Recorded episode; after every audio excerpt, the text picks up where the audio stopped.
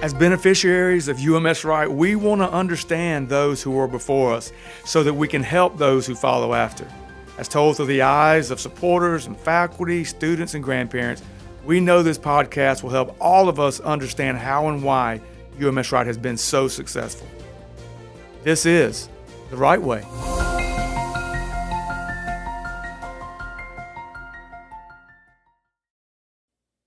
So, again, welcome to all of our listeners. Excited once again to join with you as we continue to really have just fascinating opportunities to have conversations with different individuals um, that really kind of help us understand UMS-Wright, its traditions, its history, successes, and failures. Today, we have a very um, an old friend of mine. I call him an old friend because I had the chance to teach him in the seventh grade and had a chance to watch his career um, as an employee here and watch his career as a student, uh, not only at UMS-Wright, but then in college and then in, in, in the military and then in finally in, in business and industry. And so I think his name will be very familiar to to you, but it's uh, Nathan Cox.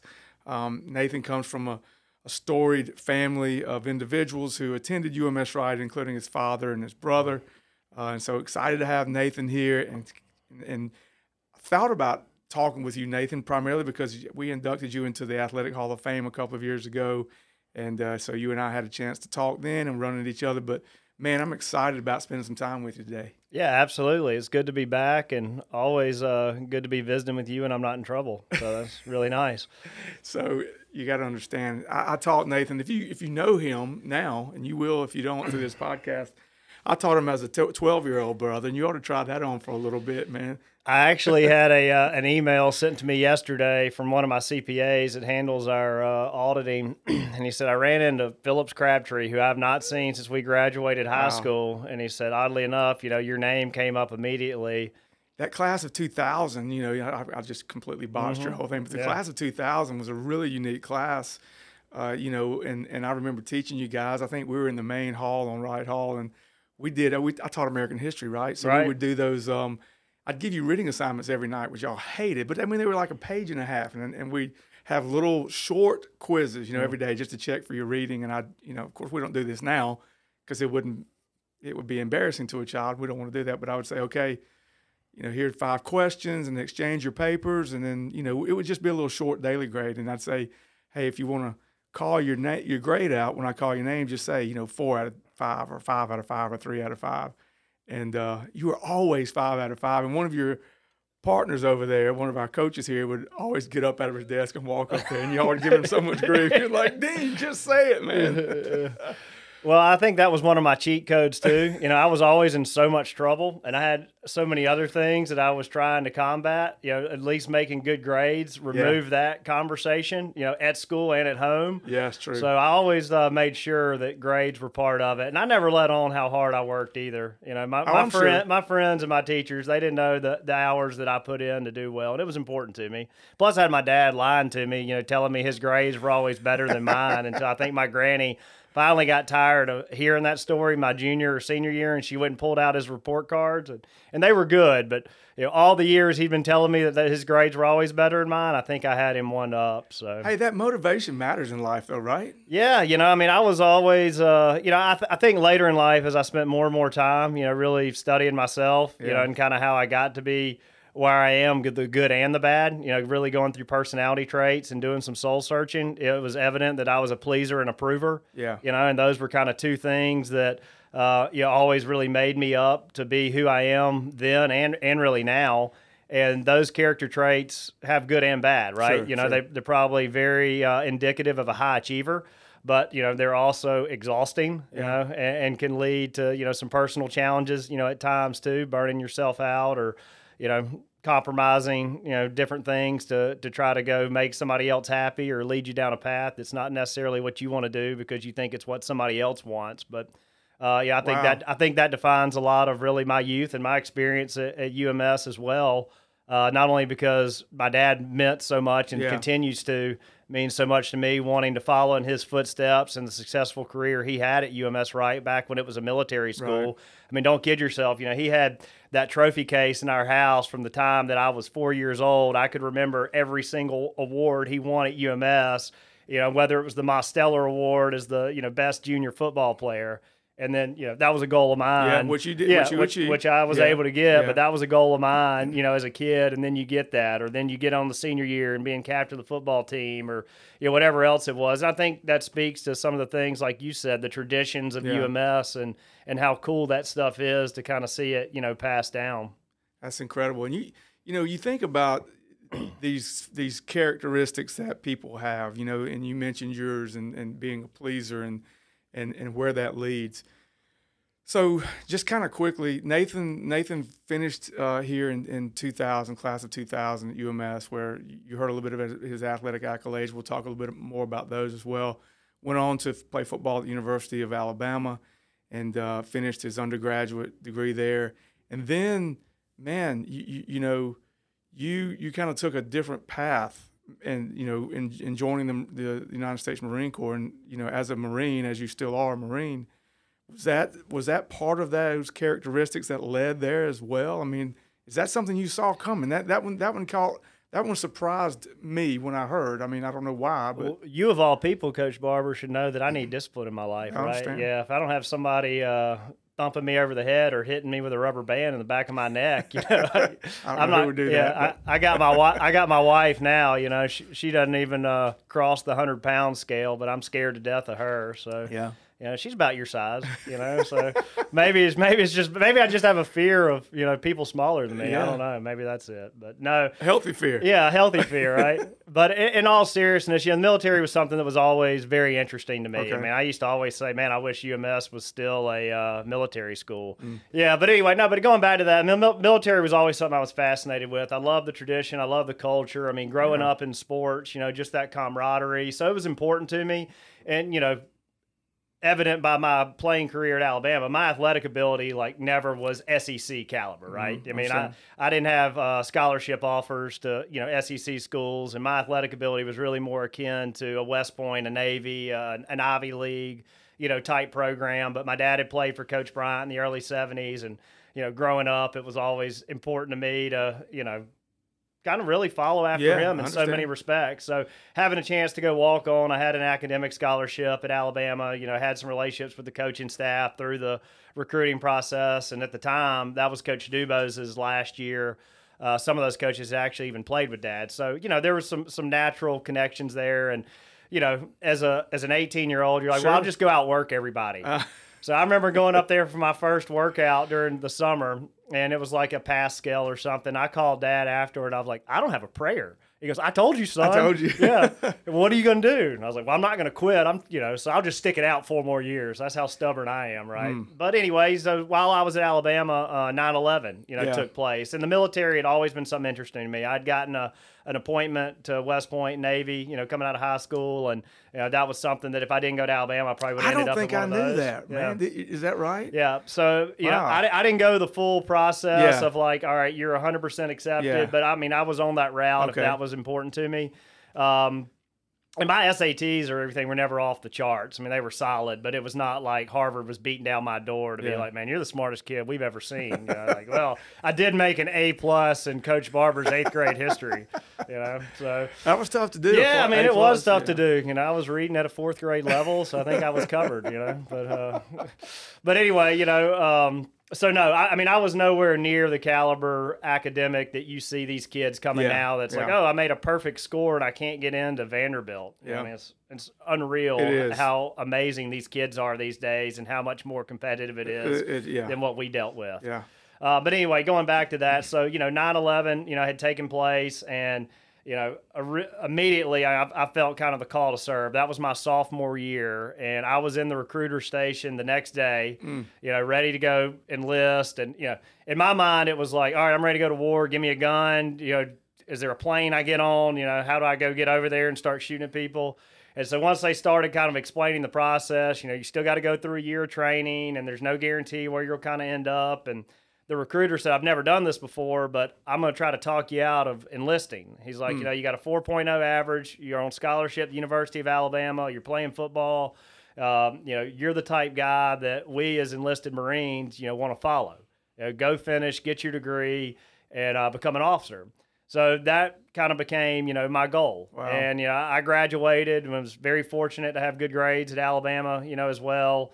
Uh, got into law school, got in the MBA program, uh, but I really wanted to to go join. Right now, don't lose your point in the story. But sure. did you and Brad Israel did y'all talk about that when that was going on? Because his path was kind of similar. Were y'all having those conversations? Yeah, no, Brad and I have always been extremely close. Yeah. You know, I mean, our, our, friendship's just one of those special ones that spanned, you know, almost four decades now and, and been attached at the hip since really kindergarten. So we've always been communicating, you know, on things. And, mm-hmm. and Brad had a mentor at Hampden-Sydney, right. General Wilson, who was an Army guy who, you know, he was, uh, you know, very, very engaged with on a daily basis and who Brad really looked up to. So I think naturally the Army route kind right, of went that right. direction for him. But I was uh, telling somebody else this story the other day. I was like, I remember Brad calling me, and I'll get back to the story, but I remember Brad calling. He goes, Well, how'd you know that the Marine Corps is what you wanted to do? I'm like, because man, those are the guys fighting. Those guys on the front line. Mm. I want to be with. I want to be with them. He's like, well, I think the army kind of offers more of a career path, and you know, there's more options as you get into. it. I was like, yeah, I'm not into that, man. I'm, I'm trying to go get some. yeah, know? So yeah. Anyway, yeah. but uh, but no, Brad had an amazing career in the army, much more decorated than mine in the Marine Corps, and you know, army has schools and teaches you all this cool stuff. The Marines just give you a gun and say, all right, when people start shooting at you run towards it and shoot back. Wow. You know, so mm. it's pretty easy. Mm. Uh, fits my personality type really well. You know, yeah. give me the path of most resistance, I'll choose it every time. Every time. Yeah. But no, but going back, so I, I graduated, and uh, this is another funny story. So we're sitting in uh, Hawaii, finishing our last game. This, so this was my fourth coaching staff in four years wow. in Alabama. Yeah. You know, the glorious distinction of the only class in history to have a losing record at Alabama. Yeah, we were preseason number three my freshman year, had the number one recruiting class in America, and we proceeded to go, I think, 24 and 25 and have four coaches wow. in my career there. Uh, but I always tell people you can't blame me because I didn't play enough, you know, so it's not my fault. And how uh, important does that show you too, right, Nathan? And, and we're going to talk a lot yeah. about this, but, but but the leadership of an organization and how if there's not if there's not a clear vision and stability in that, that even the best classes, it, you, are not going to get the results you're looking for. Yeah, man. I mean, so goes the leader, so goes the culture, and yeah. so goes culture, so goes everything. Yeah. I mean, it really yeah. is. And I and I think UMS is, is is a school that embodies that. I mean, UMS gets culture right. You know, I mean, there's no doubt about it. The Marine Corps has done the best job of any organization in the history of the world, in my opinion, of mm. getting culture right. You know, all of us is the first thing we want to do is go get that tattoo, yeah. you know, on our body the second we earn it. I mean, that's how much it means wow. to you. And I hadn't seen anybody get a 68 Ventures tattoo on their chest yet, so I still got I still got a little ways to go. As Brad would say, you probably got to get one first, buddy, if you want to have anybody else buy in on that. So maybe we'll do some branding or something in the parking lot so one day. Awesome. I mean, I, yeah. I, yeah. I, the problem is the ones who would probably do it are maybe some of the ones you, you may not 100% confident yeah, going to be there forever yeah, too. Yeah. You know, you better start with some of those hemp tattoos yeah. first. You know, but no, but going back to Coach Shula, I had one more year of eligibility. You know, because I didn't play much. You mm-hmm. know, so I understand. They, they let you play longer if you're not any good. you know, I don't know how that works, but uh, he's like, "So you coming back for one more year?" I was like, "Coach Shula, I would rather go join the Marine Corps and go to Iraq and play another year of football. Like I am so over this. That is awesome. Yeah, I got lucky my senior year. I was actually teaching economics, and it worked out well that my economics class happened to be you know halfway through practice oh, on Tuesday no and Thursday. But we had two freshmen uh, All Americans. You know, uh, Tim Castille, he yeah, was a Briarwood, yeah, Briarwood kid. Yeah. It was awesome. One of the best high school athletes I sure. ever saw. And then Ron McLean, who both ended up playing in the NFL. So they came in my my senior year, and I was like, I can tell you how much I'm about to play this year. Yeah, yeah. Uh, so they were like, Hey, just make sure they know the plays, and we won't even make you put on a helmet this year. And I'm like, Deal, you know. So I would uh, bounce out after stretching and be like, I gotta go teach. Gotta go I'll, teach. I'll see y'all later. You know, so perfect. It's fine. But you know, another thing too that's funny about my football career is even though Alabama is so much better now than we were then, somebody like me would get to play 50 times more today because Alabama blows everybody out. Yeah, you would be you know, like, all right, I'm yeah. second team, I'm third team, whatever. You know, I, I go, I'm in the 105 every year. You know, I never miss a practice. I make good grades. I say yes, sir. I get a little bit of trouble, but you know, nothing, yeah. nothing, you know, nothing you can't get around. But you know, it's like, okay, we're up by 48 points. Yeah, put Cox in. It'll be fun. Let him run the ball. That'll be funny. Let's give him the ball. But we go schedule Northern Illinois, so those are like the kind of games where I'm like, all right, mom, you know, dad, you know, Alan, you know, nephews, everybody make sure y'all come to Northern Illinois. Then we go to triple overtime and lose nine to six. You know, it's like, yeah. You know, they call those the rest of y'all's, the Roys. yeah, everybody else yeah, gets to play. Everybody else, yeah. I resemble that in my college career too, so that's all right. Yeah. So anyway, but uh, anyway, but so- no, look, I mean, but I, I wouldn't trade it, you know, for anything. I mean, the arthritis, the pain. I mean, oh my God, all You were gonna have it anyway. All the glory, geez. You don't know? have it anyway. Yeah, it was funny. Uh, yeah, a lot of things in my life are funny. Yeah, so years ago at Bayside, that's where my kids are. Yeah. My oldest daughter Savannah, they had like show and tell or something, and it was like, hey, you want me to, uh, you know, come in and talk about football, bring a helmet, jersey, you know, whatever. And she's like, yeah, that'd be cool. And I was like, I'll get Will Lowry, who works with me, and you know, he played for Yeah. Coach Saban. So I come in, I have my A Club ring and my Independence Bowl ring. That's the hardware I got from Alabama. And for those of y'all that don't know, A Club is any athlete at Alabama that letters. Doesn't matter, golf, tennis, swimming, football. You get one of those. And normally I wear that every day, but I left it on my desk this morning uh, on accident. But uh, so, you know, I come in, that's what I have.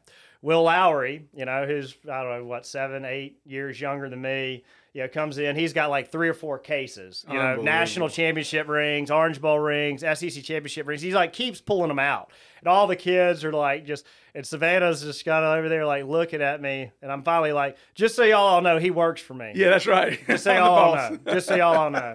So when Will started, we'd go to lunch, and he'd have like one of his rings on, and you know, course, everybody's like, "Oh, can I see that? Yeah. You know, which one's this?" I was like, "Here's the deal, dude. You can wear your A club ring. That's it. We're not wearing anything else to work. We're not having that We're not wearing national championship rings to work every day." I love it. But fast forward, now Will's been with me eight years. He's running one of my biggest organizations. You know, he's like a brother to me. You know, love him to death. And that's just another thing that, you know, life coming full circle. Yeah. You know, we met through other relationships and didn't know anything about anything when he and I started together. And just so cool to see somebody like that that Where's, he, where's Will from? He's from Hoover, so he Hoover, was uh, what was the Hard Knocks? Yeah, yeah, that's what he, I. He was on that, and I then thought- he's actually married to John Parker Wilson's little Okay, sister. okay. You know, so they're they've got a real you know athletic uh, family all the way around. But yeah, same type thing, and I'm sure it's some of the stuff that we'll kick around you know later today. But Will's just one of those people you meet that has all the intangibles: the Mm-hmm. drive, the toughness, the competitive spirit, the high standards for himself and everybody around him. And it was like, man, we don't, you know, you don't know what you're doing, but we'll figure something out. Yeah. And then here we are, you know, eight years later, and the guy's just running an amazing business and, you know, servant's heart that wants to make everybody around him better and put others ahead of himself. And man, if you go back to that, yeah, that's probably my number one thing, you know, from my college experience that I'm disappointed in is that I never had, whether it was an assistant coach, a head coach, you know, that person that I'm quoting day in and day out Yeah. to my kids, to my work. Like, well, you know what Coach DuBose used to Yeah. always say, or, you know, Coach Shula was an amazing man. I only had one year with him. Um, it just a first class person in every respect, but I always had the feeling that he was kind of a stopgap Yep. you know, had the Alabama pedigree, good clean face, amazing name, but they were waiting for Whatever. the Nick Saban. Yeah, You know, I mean, yeah. I, and and I don't know if he got a fair deal or not because I thought he was an incredible person. Um, but I didn't have enough time with him. He and I got along really well, but I never had that, you know, four years with him to really take something away with it. Like Brodie Croyle, who's still one of my closest friends, he probably has a totally different relationship Yeah. with Coach Shula, and he can probably quote him on something he learned or took away from, you know, Mike that he had learned from his dad, Don. I mean, whatever that may be. But like growing up as a dad who talked about Coach Bryant every Yeah, single yeah. day, or a, a Will who got to learn from Nick Saban, Yeah. right? Yeah, I didn't get that, and uh, and you don't have to go play it in Alabama to have a coach or a teacher that can impact your life like uh, General Wilson did Yeah. Yeah. with Brad, but I didn't have that at Alabama from an athletic perspective. And that to me is is my biggest regret. Not my playing time. Like No, I understand. I mean, I never Yeah. was going to make a career out of playing football. I would have loved to have played more. Don't get me wrong, or been a part of championship teams, but not having that assistant coach or head coach that I'm still talking to today as a mentor, you know, mentee relationship. That's probably my biggest, you know, letdown. Is there anybody in the military that kind of did that for you? Any, or, or is it more just like you said, the culture of the Marines? Yeah, I I think the culture is what I take away, and and from a leadership perspective, um, you know, the biggest thing that I learned is, you know, growing up as an athlete, I always thought that my role as a leader was to outwork everybody and to go perform. You know, be the first one there, be the last one to leave, bust your tail, you know, at practice, give more than anybody else, and then when it came time to play, you know, you did your job. You mean you went out there and you made it happen, and that was what a leader was. Yeah. Uh, when I got in the Marine Corps, you know, what I learned about being a leader was it's putting everybody else ahead of yourself. You know, like what's best for everybody that's counting on you is all that matters. And if you do that, and the people around you believe that, you know, they'll run towards bullets for you. You know, they'll run through bombs going off. You know, they will do everything in the world for you if they know that all you care about is what's best for them. And I've taken that, you know, into work now. And I, I, feel like that's kind of our culture. You know, everybody knows how much they mean to me and that every decision I make is for them, not for me, or it's for what's best for the whole. And because of that level of trust that's been able to be built, you know, we've been able to build an incredible organization that's, you know, really in my mind, you know, just getting started. But to me, like, and I, and I hate to say this, you know, Brad is one of my best friends and, you know, co captain with Coach Curtis, you know, my senior year. We were playing inside linebacker together. If he was player of the week, I mean, it ate me alive. Mm. But that's not right. You know, to me, if I'm being a real leader, if I'm being the captain of that team, nothing should make me more excited than somebody else who's playing alongside of me just got recognized for their. But isn't that a learning process, Nathan? Oh yeah, because we're man. all kind God. of we're all kind of ingrained like Oh. that. But isn't that the growth and development you're looking for into Sure. young adulthood and adulthood, though, right? Yeah, I mean, I, I was telling, uh, so I was fortunate. I had my midlife crisis really in my mid 30s. I didn't wait till 40. You know, I'm always been an overachiever, so I like to get that stuff it out of the uh, way. out of the way. Uh, but I was talking to one of my, you know, kind of life coaches this morning, uh, Mark Fernandez, who's out of Virginia. And, you know, he and I have been close now. We met in 2015. And, you know, we were talking about just kind of life cycles and the maturity process. Mm-hmm. And, and I told him, you know, me getting to a point where I'm at today at 40 of being comfortable in my own skin, you know, really took three to five years of some really hard, deep, painful work. You know, whether it's going through childhood traumas or, you know, Coach Barber hazing you physically in front of the mm-hmm. class, you mm-hmm. know, or having to read off a four out of five instead of a five out of five, you know, and the shame that I All that felt. shame that I put on you. Yeah, I mean, but no, I mean, dealing with things that happen throughout the course of your Yeah. life. I mean, a, a big struggle for me was survivor's guilt, you know, coming back from Mm. Yeah. Iraq, you know, I mean, uh, dealt with, you know, alcoholism, dealt with, you know, fighting just because I hated myself and was guilty that I was alive and other guys Mm. that uh, I was responsible for, you know, were not. Uh, and thank goodness I was telling my daughter this weekend on a daddy daughter, you know, weekend, we were talking about, you know, faith and uh, faith and spirituality is a huge part of my life today.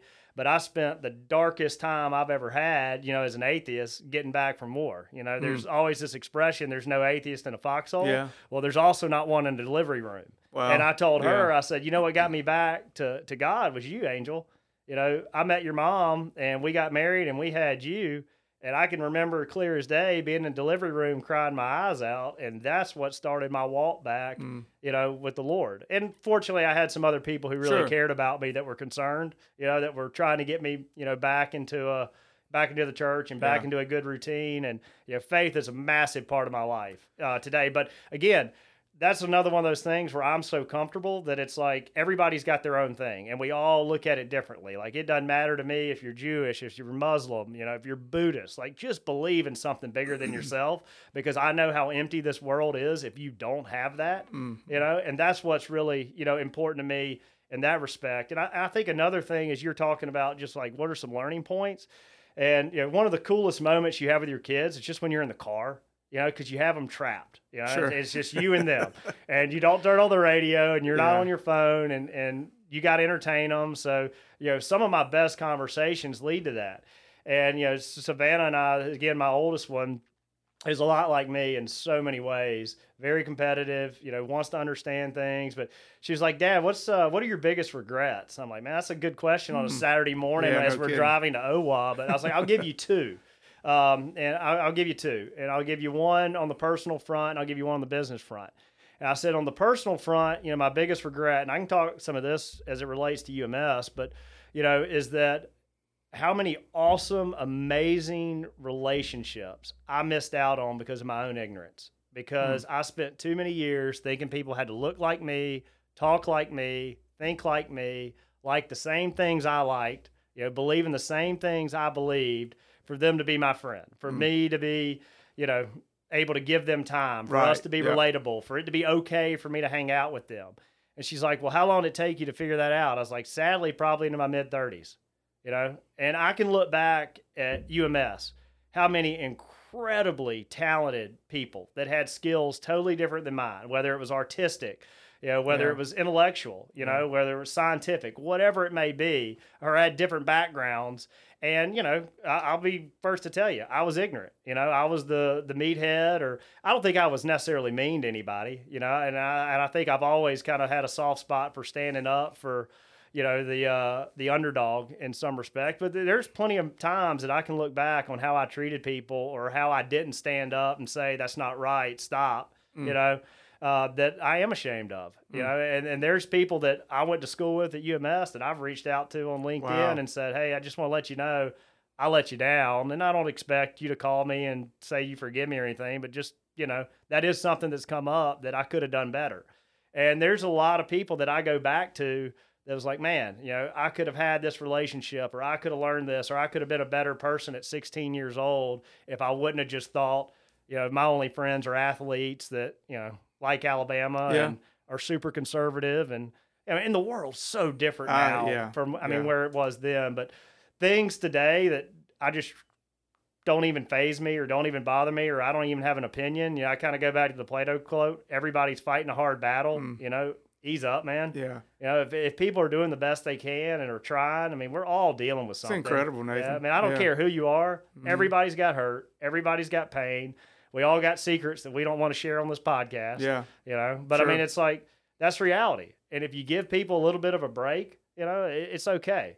Uh, but also, you know, and I'll get back to the other point, but it's also too that where I was telling uh, Mark this morning, he's like, "What's your biggest source of anxiety right now?" Is man, is how many incredible relationships I have in my life that I don't have time for. Uh, You know, I mean, like how many people I care about so much that I enjoy, and I mean so much to them that we don't have enough time. I mean, my dad, who I talk to just about every day, you know, every time I talk to him, all he tells me is I never come out to his house. Yeah. And I'm sure you'll listen to this at some point, Dad. I told him this morning I was going to start keeping an Excel sheet so I could give him a report every month on how many times I'd invited him over or how many times we'd been to see him.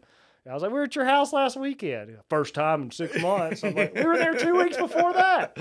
Yeah, but anyway, but uh, That's no, so I mean funny. that's like the biggest thing for me. I mean, even like uh, you know Charlie Dodson, who's Yeah. been one of my best friends since again we were four years old. We were kayaking yesterday together, and we were trying to start making ourselves like. Yeah. You know, Charlie was the first person to come work with me. We got over 600 people that work with us now, and he was team member number one. Wow. And socially, I mean, I bet we hadn't done one thing together socially in a year. You know, we may interact work wise, but everybody's got their life. It Yeah, and the full, kids. man. I mean, you know, it all changes. he's You- here, I'm there. I mean, it's just part of it. And sometimes Mo- Mobile and Baldwin County, you might as well be in two different countries, right? Yeah. I mean, it's just it's just strange how that happens. But, so, I mean, so, but, yeah, so, so going back the to the first second one. yeah. What's the second? Yeah, one? so the second was on the business side. Yeah. And, and and I would give this advice to to really anybody, especially somebody that's entrepreneurial, but you know, it's the time that I spent on things or people, you know, relationships that never were going to matter even hmm. if I got it right. You know, hmm. like thinking small kind of thing. Like if you got into a business and you're like, "Oh, well, you know, this is going to cash flow immediately, why not get into it?" And next thing you know, 3 years have gone by and how much energy, how much time, how much effort have gone into something that never is going to So move the, return, needle. It's so never the going to ROI matter. is just Yeah, it's not there. I mean, Mm-hmm. the same thing with people. You know, if you have somebody who's mediocre, if you have somebody who's status quo, you have somebody who's going to ride your coattails. You know, a, a zebra doesn't change its stripes, Mm-hmm. right? So, like, quit trying to think that you're going to make somebody something they're not. And I've gotten very comfortable that all I owe somebody is one, to do exactly what I say I'm going to do, and two, give them an opportunity. Mm-hmm. And if somebody takes it and makes something of it, then great. But if not, and it's not working out, you know, address it now. Don't wait Yeah. two years. Don't wait five years. And that was something that you know I had to learn young as a or earlier on in my career. You know, as a leader, as a CEO, Mm-hmm. I was always like, well, I can fix them, or it's my fault. I'll just give them another title, or I'll hire somebody else around them. The reason they're not successful, it's not them, it's me. Yeah, I think we I think all leaders and organizations face that at different at different levels, right? Mm-hmm. And so, you know, part of the reason why independent education works, in my opinion, uh, and having you know been in independent world for over 28 years, you know, this idea that that that you are as you know you're as, you're as good as your last lesson, right? And and a lot of people see tenure laws as being protective mm-hmm. of them.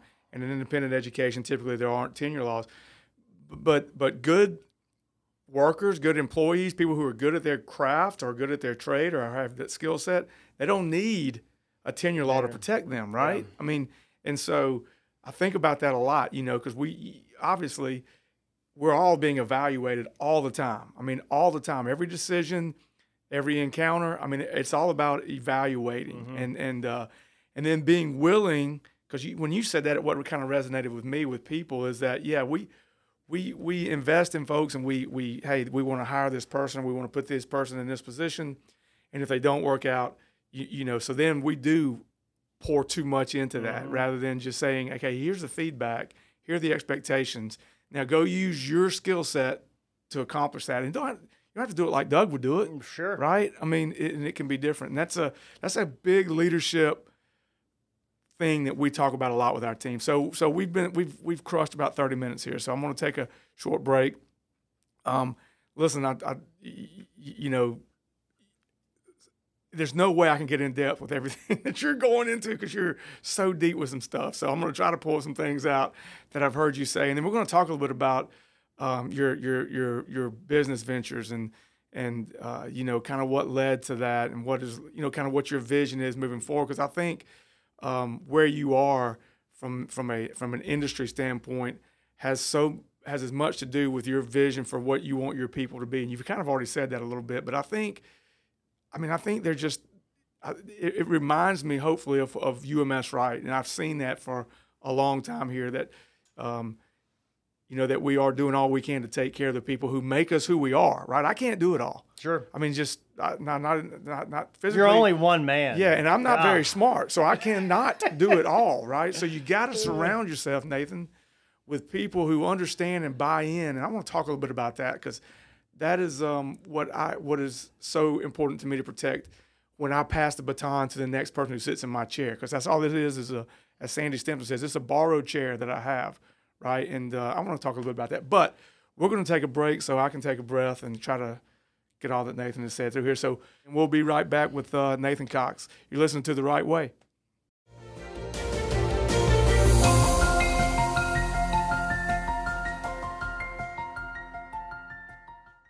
Welcome back. So um, we've had such a great time. I have. Uh, I know you have as well, listening and, and hearing from Nathan Cox. Uh, We've talked uh, a lot of, I mean, he's just poured so many things in, and my head's kind of spinning a little bit right now. But uh, that's why I always enjoy talking to him.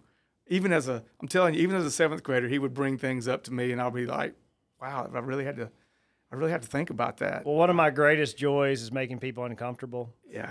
Yeah. You didn't make me uncomfortable. It's a real passion. That's yeah. not true. I mean, I'm, you were looking up to me, and you know, I mean, it was I had that all that long hair. You know, I've I thought about you. I was thinking about you this morning when I was driving over, knowing that we were going to talk, and I was I was just kind of think, and that's how I kind of remembered that exercise that I did with reading and y'all coming up there, and I, I remember. Um, uh, yeah, I, I just you, you've had an interesting career. We when you first came back from Iraq I had uh, I asked you to come over and speak to the middle school. Mm-hmm. I remember you came over and spoke to our middle school students uh, in the cafeteria actually.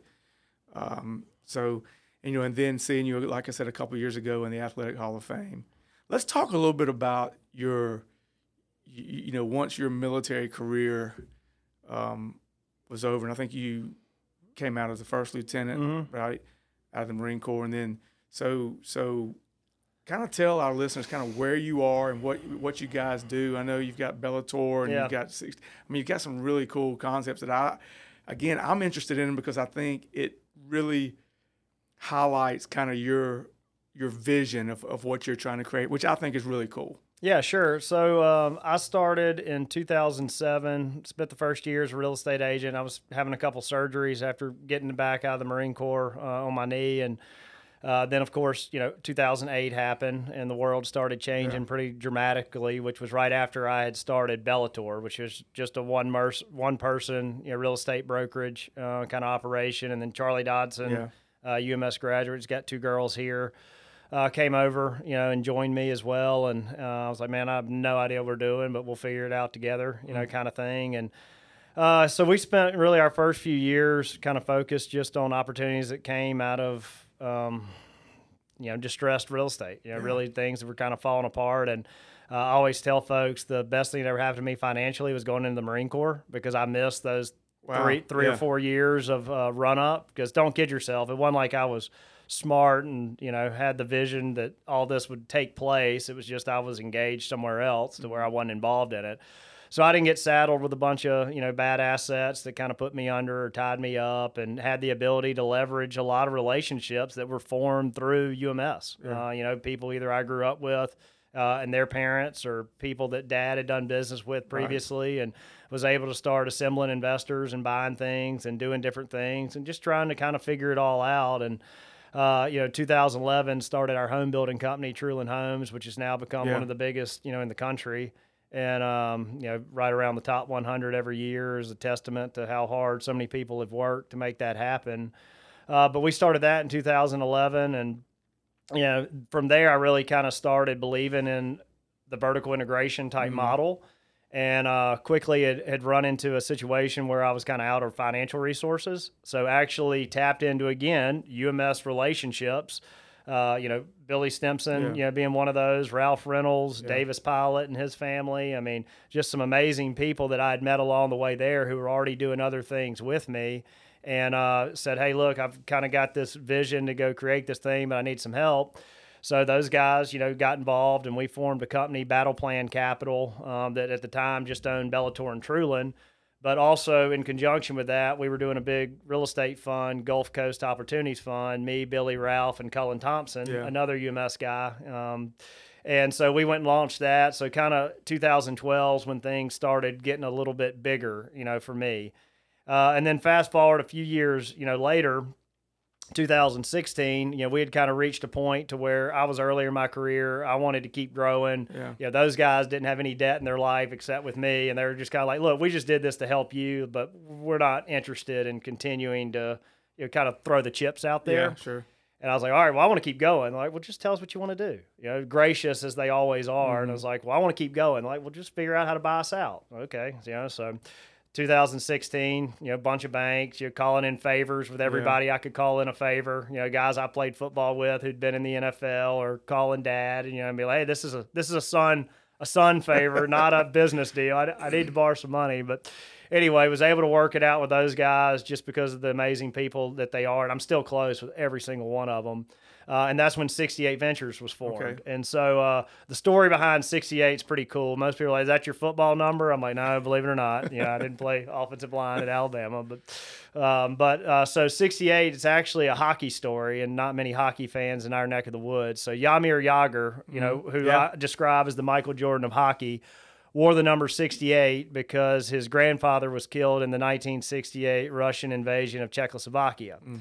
And the reason he wore it was to remind himself every time he took the ice, he was playing for his family, he was playing for his country. You know, he wasn't playing for money, he wasn't playing for fame, wasn't playing for medals, wasn't playing for the ladies. I mean, he was playing for something bigger than himself. So when he was tired, when he was hurt, when he didn't want to get out of bed and go to workouts, whatever it may be, that's what kind of inspired him. So, you know, I heard that story from Dr. Kevin Elko. Yeah. You know, I'm sure everybody's yeah. heard at some point or another. And I was like, man, that just really resonated with me. So I started thinking about like, what's really my 68? And a lot of that, you know, kind of comes from, uh, you know, my experience here at this school. It comes from the military, but my 68 is for all those who sacrificed for me to be where I'm at and all mm-hmm. those counting on me going forward to carry out the plans God has.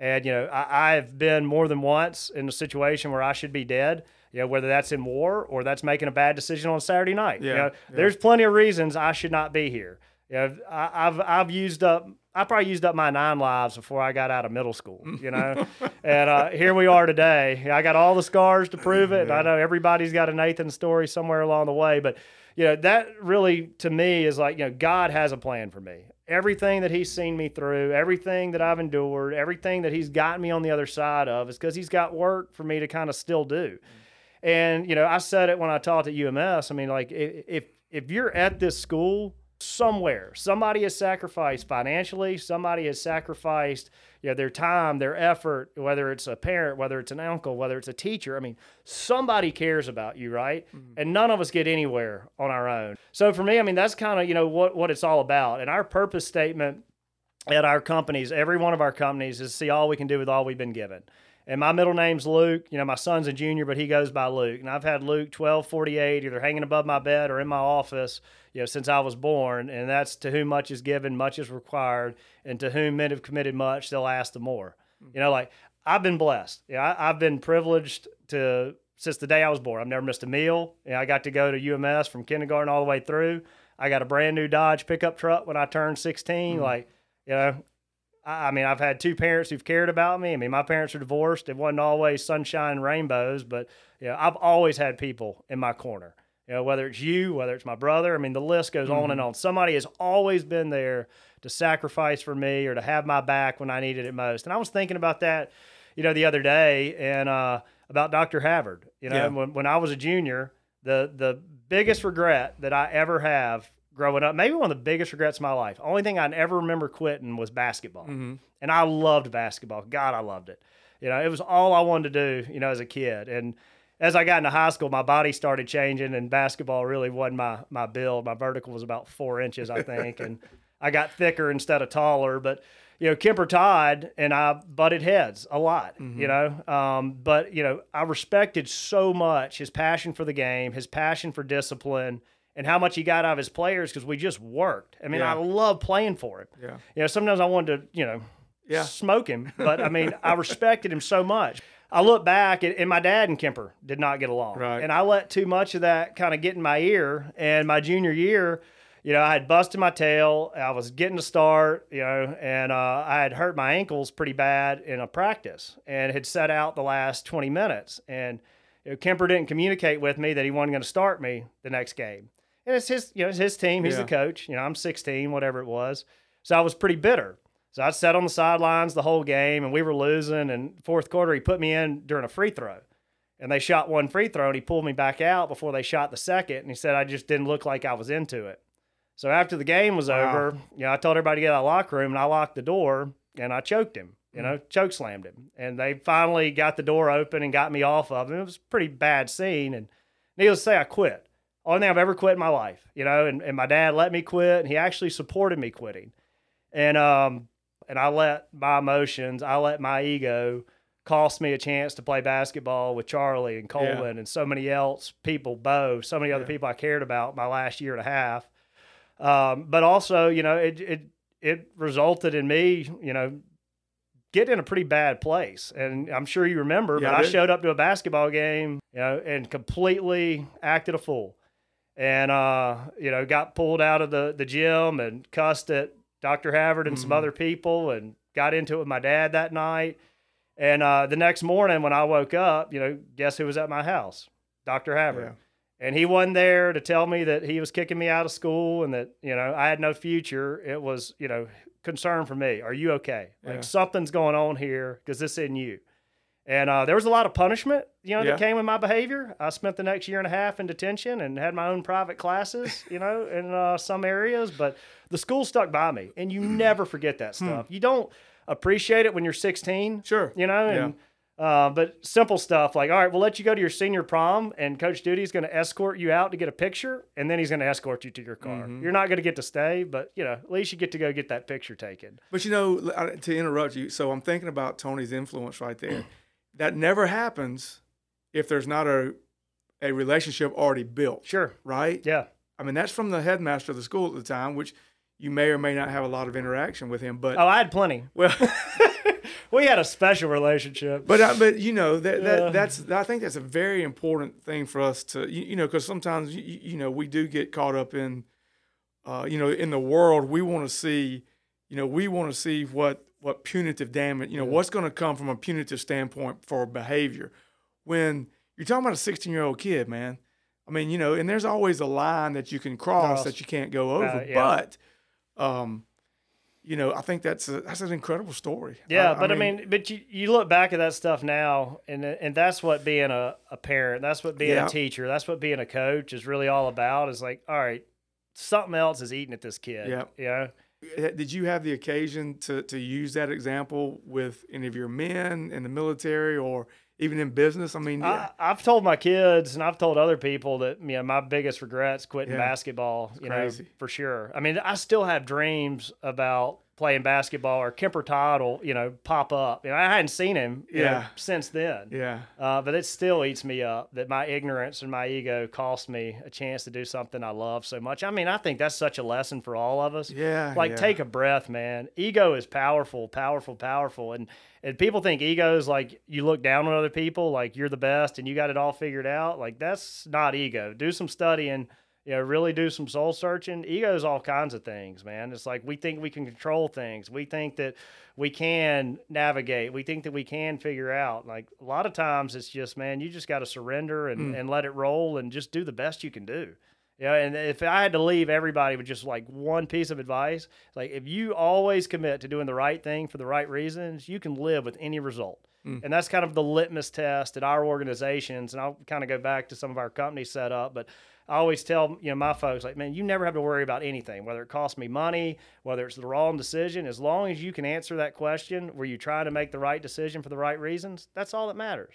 You know, that's all you got to think of. And back to where we are, you know, to that end, like I told you, our, our purpose statement is see all we can do with all we've been given. You know, we, we've been blessed as an organization and we want to go carry that out into this community and, and ultimately the world. But, yeah, we've got 17, 18 different operating businesses now, but uh, you know, all really centered around real estate services, construction, development. We're Gulf Coast oriented, you know, Mobile yeah. to Port St. Joe. And, uh, but what I do day in and day out, 68 Ventures is our holding company, you know, for these different um, businesses.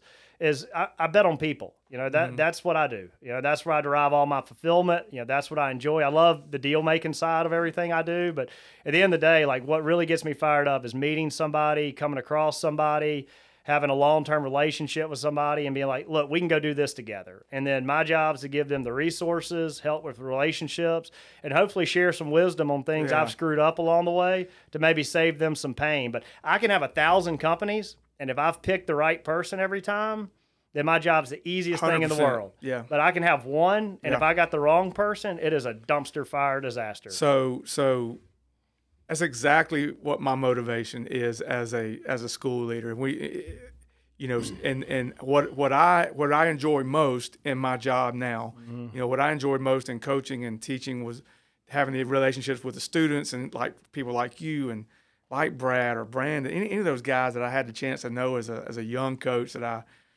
completely fouled up most of the time. But but now I my I, love I love team building, I, and I don't mean the the performance. I mean the concept of building a team and and watching when you give somebody or create autonomy for them to go and do their task at a mm-hmm. certain range. That's what I believe sets UMS-Wright apart right now from a lot of organizations, a lot of schools, is that you know we meet every Monday as a as a leadership team, and to hear when you give them those opportunities, Nathan, and, and they go off on a, on a way that maybe you wouldn't have done it, but then it comes back around and it works. And so you've created in them confidence and the ability to lead someone else. That is where I get the most of my, my, my enjoyment from that. I, I absolutely love that. And I'm devastated, like you said, if you got, if a thousand work and one doesn't, that's the one you focus on. I'm devastated when it doesn't. Sure. You know, I mean, it's, I, I don't, but, but that's what, what drives me. Well, you touched on it earlier. I mean, here's the reality. I mean, mediocre people hate high achievers, and high achievers can't stand mediocre people. You know, and your responsibility as the leader is you've got to surround your team with people that are culture fits. Yeah. You know, that get it, want it, have the capacity to do it. Because if you don't have other, you know, motivated, highly driven folks around that want to go care and get things done the right way, it's going to bring everybody else down. And the bigger you get, you know, the harder that becomes. Mm. And that's why it's so important to instill the things of knowing who you are and who you aren't. And I think UMS has always done a really good job good with that. Mm-hmm. You know, I mean, it's it's just as important to know what you're willing not to do sure. as what you will do. You know, that's what I always say. Like, if you want to go achieve something, tell me what you're going to give up. You know, tell me what you're not going to do. Okay, so you want to go build a business? I got up at two in the morning for eight years. You know, six, seven days a week. And nobody nobody thinks about that. Now I sleep into four or five. You know, I'm coasting now. you know, but I mean like do you yeah. want to do that? Yeah. You know, people always say, "Well, you know, I want to do this, or I want what you have." Like, are you willing to do what I've done to go do it? Are you willing to take every dollar you've made since the day you started and continue to bet it on black every single mm, time? Mm-hmm. You know, are you willing to? Do that? Well, I'm really conservative. Like, okay, well, this ain't gonna happen. Yeah, or it may know? not be your yeah. yeah and that's okay. Yeah, You're different. The world right. does not need everybody to be like me. Like we have all kinds of problems to sort out. You know, but you got to know who you are. You got to know really what you want to be, and then you've got to be honest with yourself. Are you willing to go do those things necessary to have a chance to achieve it? Because I can promise you, there's nothing special about me. Like if you want to say what are my competitive advantages, I have an extremely high pain tolerance and an extremely high risk tolerance. Mm. You know, and I'm willing to bet on myself. You know, every yeah. day of the week because I feel like if you give me enough time, you can't beat me. You know, because I will not quit until I'm dead. It doesn't mean I'm more talented than you. Doesn't mean I'm smarter than you. Doesn't mean anything else. But you cannot beat me you know, if you give me enough time. You know, mm. One way or another, we'll figure it out. What is um what's next for for you? You know, uh, uh, you know, I hit 40 this year. And my wife was like, uh, you know, you want to do a big party or anything else? I was like, you know what I want? I want a week by myself. And yeah. she's like, what does that look like? And I was like, I don't know yet, but I want a week by myself. So I actually uh, took a week by myself, went down to Costa Rica, hired some like, you know, awesome, amazing, you know, spiritual, just in touch with the earth kind of dude, you know, put the phone up for a week, bounced around the jungle, slept on the beach. I mean, just had an absolute blast. But, you know, a week of, you know, no coffee. I mean, just completely off the grid. And, uh, you know, kind of just thought about that. And, yeah. and really, you, you look at your life and like everything that you're proud of, and it all comes down to relationships and experiences, you know? Yep. And, and I tell my kids and I tell everybody else who will listen to me the, the things that I am most proud of that I want to sit here and talk to you about are the things that were the hardest, the mm. things that were the most painful. You hear me talking today, I'm talking about some of the most embarrassing sure. failures that I had growing up. I'm not talking about getting named all state. Like, who cares? Nobody cares. You know, like let's talk about stuff that's real. Let's talk about what you faced and how you able. But why is that such an important lesson today for people? Because you know why, Nathan, we we don't want students and young people to fail. We want to promote a path for them of least resistance. And you just yeah. said it yourself. When you have that path, if you're not failing, you're not trying. That's exactly, and yeah. you're not growing. Yeah, if you're not failing, you're not trying. If, if you're winning every time, then you're not challenging yourself. You're not playing yeah. up to the competition, you know. But, but you know, I mean, I, I, go back to to that, you know, spending that time, you know, on the soul searching side of things. But you know, what really is next? And and it is that it is investing in people. It's mm. the people that are already in my life that I care about. It's the people that God's going to put on my path next to where I can take whatever blessings I've had and then be able to leverage, to be able to go have a ripple effect. I mean, there's no more time in the day. Yeah. So the only time to be a force multiplier, as Brad, you know, always talks yeah. about, is to be able to find those people who can move the needle. You know, go teach them whatever you can teach them. Go be a support system for them, and let them go out and do amazing things. I mean, and and that's what it really is, you know, all about. And you know, the lesson that I want to continue to just drill home to my kids, and I think this is important in the role y'all are in, is just making sure all these kids understand like they're enough, like they're okay with mm. who they are. They don't have to take the path that well, you need to go to UVA and then you need to go to law school. Like BS. You need to go do what fulfills you, what makes you happy. And I can promise you, like, if the path is like, oh, if, if I make all this money, I'm going to be happy. Like our daily alignment that Brad and I did, I kicked one out the other day, like happy win. You yeah. Know, well, I'll be happy. Yeah, I'll win. be happy once I go play football at Alabama. I'll be happy once I finish law school. I'll be happy once I buy a house on the bay. Like, man, that is the biggest fallacy you will Isn't ever it? fall into. And I struggle with that. Being present in the moment is something that is very difficult for me. Yeah. You know, but if, if, if we can all just kind of recommit – to knowing what really is important, which are the people in our life, which are the things that we get to do, which either bring us closer to God or you know fill our soul up with things that make her make us happier, just have those wow moments. But you know, going back to like everything that's hard and challenging, that's what's rewarding. Absolutely, you're not like God. I remember when I was at the Four Seasons, sitting on the beach, and wow, let me tell you about this day. You know, I had a waiter. You know, he just kept bringing me drinks, and it was incredible. Had the best nachos You know, like nobody cares. No, yeah. and you certainly don't yeah. remember it. You had yeah. to make it up. Let me tell you about a story of the Marine Corps. You know, where I didn't sleep for a week, and you know there was an 18 year old kid who was on his third deployment and mm. just watched his buddy ahead of him die. And he kept running in and you know saved somebody else's life. Like that's and what that's, makes you do that? Well, you you sounds like to me in talking with you, and you are such a strong. You know, you you you possess whether it's a learned trait or whether it's just part of your DNA, but you it seems like to me you you are a staunch reflector, mm-hmm. right? Do you spend time? I mean, I mean, how important is reflection for you? Do you? Yeah, so pain equals progress, right? You know, and again, I've screwed up so many things over the course of my life that you have to kind of say, all right, what is the lesson there? And I'll tell you another thing on the spiritual side of it, like God is going to get what he wants. You know, so if he if he makes something happen or he puts something in your path, it's for a reason.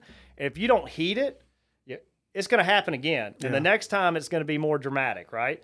You know, if whatever it may be, you know, if it's ego, you know, if hubris needs to take place for you to get right, you know, if it's a, an addiction that you're battling, if it's not treating a spouse well, whatever it may be, you know, he may give you a kind of a gentle nudge to kind of warn you the first time.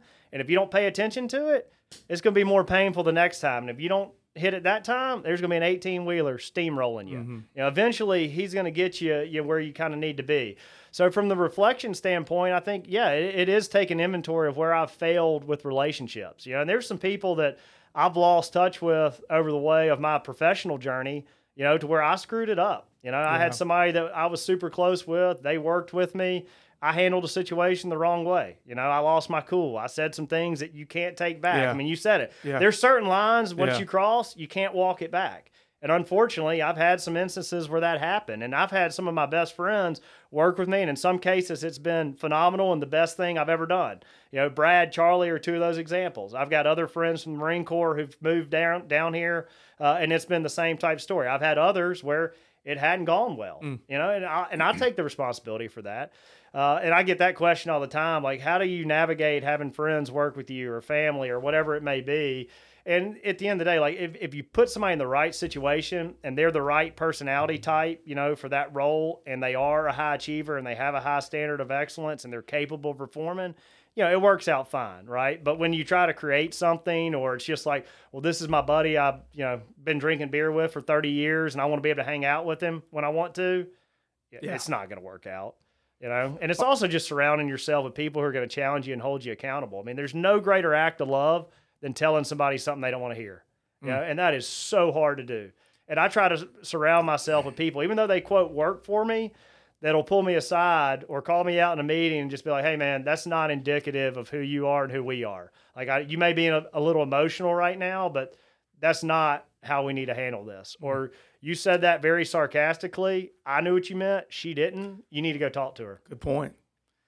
Is there anything that, as we get ready to close, is there anything you're reading or listening to? Do you are you a, God, if, are you if a, you came to my office or you came to my house, there's books everywhere. Yeah. I mean, I, have got a thousand books at any given time that are started. You know, mm-hmm. I don't know how mm-hmm. many are finished, yeah. but yeah, it's uh, it's funny. Like you know, I, I say this all the time. People kick me books because yeah, Brad and I have a daily alignment. Yeah. We send out you know five days a week, and I've been doing that now for over ten years. And um, if anybody wants it, you can go to our website 68ventures.com and sign up, or email you know Brad or I, and we'll get you signed up. We got a couple thousand people on that thing and our format is that we find articles that other people have written, you know, mm-hmm. and then we add a little paragraph or two to the beginning with the main takeaway, or here was a reflective point. And yeah, Brad approaches things more from kind of like a PhD on leadership because yeah. he's so immersed in it. Yeah. I'm more kind of like us talking today, yeah, like sure. here's some real life where I've screwed something up along the way, or something I've learned, or what resonates with me. But you know, so many of these books all say the same thing. Everybody's got kind of their own little spin on it uh, yeah, so what I try to do is like keep things pretty simple. Like, what are the few things that work for me? What are the few things that work for somebody else? And really kind of, you know, stick to those. Uh, but as far as anything specific that I'm reading or studying, you know, I love anything that's a biography or autobiography. Mm-hmm. I love hearing somebody else's story. You know, the storytelling to me is what's so powerful. Yeah. What other people have overcome, because everything's hard. I mean, anything worth doing is hard. Don't kid yourself. If anybody tells me something's going to be a, a 10x return and it's easy and it's can't miss, I'm like, I'm out. I'm out. If somebody's like, this is going to be miserable, it's going to be really hard, and there's a chance it may work, I'm like, that sounds perfect. Right. You know, but uh, yeah, anything on the biography, autobiography part is really good. Um, I'm a big fan of Stoicism. You know, I've read a lot on that. I enjoy anything, you know, biblical, you know, on the story side. I don't get too into the deep theological, you know, hard to ascertain what exactly is going on here, but break it down and give me the parable side of it. I really enjoy that kind of stuff. But, you know, I think the short blurbs, there's so Yeah. much content, you know, out there. Um, you know, I'm not real big on podcasts and everything because if, if I'm, you know, on a phone, I need to be on Yeah. a phone. But, uh, no, man, there's just Except so for the right stuff. way, you're going to get kind of plugged in. Oh the right yeah, way, yeah, man. yeah, man. I tell you, this, if this doesn't become part of my routine, you know, I don't Well, know you what said, will. you know, what you say before we started? You said like, what, give me the Yeah, stat. yeah. I said I saw something on the uh, the Morning Brew, which is one of the few news things that I actually look at because it's so quick. It said there were over five million podcasts on Spotify, and only twenty six percent of them had more than one episode. So congratulations, Absolutely, buddy. You've made 11, the top yeah. twenty six percent. I mean, there's no telling on the uh, if you went to eleven, but I think it's the same way with like businesses. What is it like? Eighty percent, ninety percent Yeah. fail within the first Yeah. five years. So we've had a couple that hadn't worked. Don't kid yourself. No, not every not everyone we've touched has Yeah, turned yeah, to gold, yeah. but it's a lot of fun. I got amazing people that I get to spend my time with, and you know it's pretty cool to see people that I've been friends with since kindergarten who are working with me on the professional side. I think Brad said the other night, he said, "Man, I was at something the other day, and five people in our class, one of his kids' classes, worked in our organization." Wow. Okay. Yeah, I think there were a couple I hadn't even met yet. That is really was cool. Pretty neat. Well, listen, I, I know, um, I know that uh, that you got a million things going on. You're dropping kids at camps and, and running running wild. There's nothing more important than sitting right here No, with brother. you right now, Coach Barber. Hey, I appreciate the time. I appreciate our relationship. Uh, I appreciate you know your your willingness to uh, to include me and, and, and, and be genuine with us as we as we look front to different people and we try to learn and we try to grow. I'm inspired always. I always like talking to you, man. You, you I never know what I'm going to get, uh, but I always know what I'm going to get. So I appreciate that. Yeah, and if I could, you know, just kind of the last thing Mm-hmm. to kind of say, I- I'd say something to the kids and then something to the parents too. Sure. But you know, for the uh, the kids side, you know, one, don't squander the opportunity you got to be at a school like this. You know, you won't appreciate it till you're long gone. You know, you really won't. And I, I appreciate UMS more at this very second today than I ever have. You know, I took it for granted. I always loved the people I was Mm. Yeah. with. I did, but I took for granted the opportunity, how much people care, the standard they hold you to. I didn't fully appreciate it till I got later in life. Uh, and then for the parents, man, like don't let your kids fall into some kind of fallacy that they got to fix a box, you know, or like fit in a box. Yeah. Encourage them, you know, let them flourish, let them be who they are, whatever that is. And it's not you. You know, they got completely different things that they're dealing with today than any of us did. You know, and uh, just because you went down a road doesn't mean that's what they got to do. And they're all special. They're all amazing and of themselves, and just feed that side of it. you know? Well said, brother. all right. Nathan Cox, class of 2000. Um, If you need me, if you need me, just harass Brad. It I gives me get- great pleasure. You know, I can so get to you. I can get to a bunch of you with the class of 2000. I can I can get to you guys. I was um I'm gonna send you a bill for all my therapy. it made you who you are. yeah, between you and Coach Duty, I still have bruises, emotional scars, Emotional physical scars, brother. scars. God, Dude. All right. Thanks, Nathan. yeah, And, thank uh, y'all. It's been a blast. Absolutely. Hey, um, there's nothing better, nothing better than than hearing uh, the influences and the the men and women that these people that that have come through this school, the the impact that they're making in, in this world on their families and, and and in their businesses. So, this is Doug. Uh, until next time, this is the right way.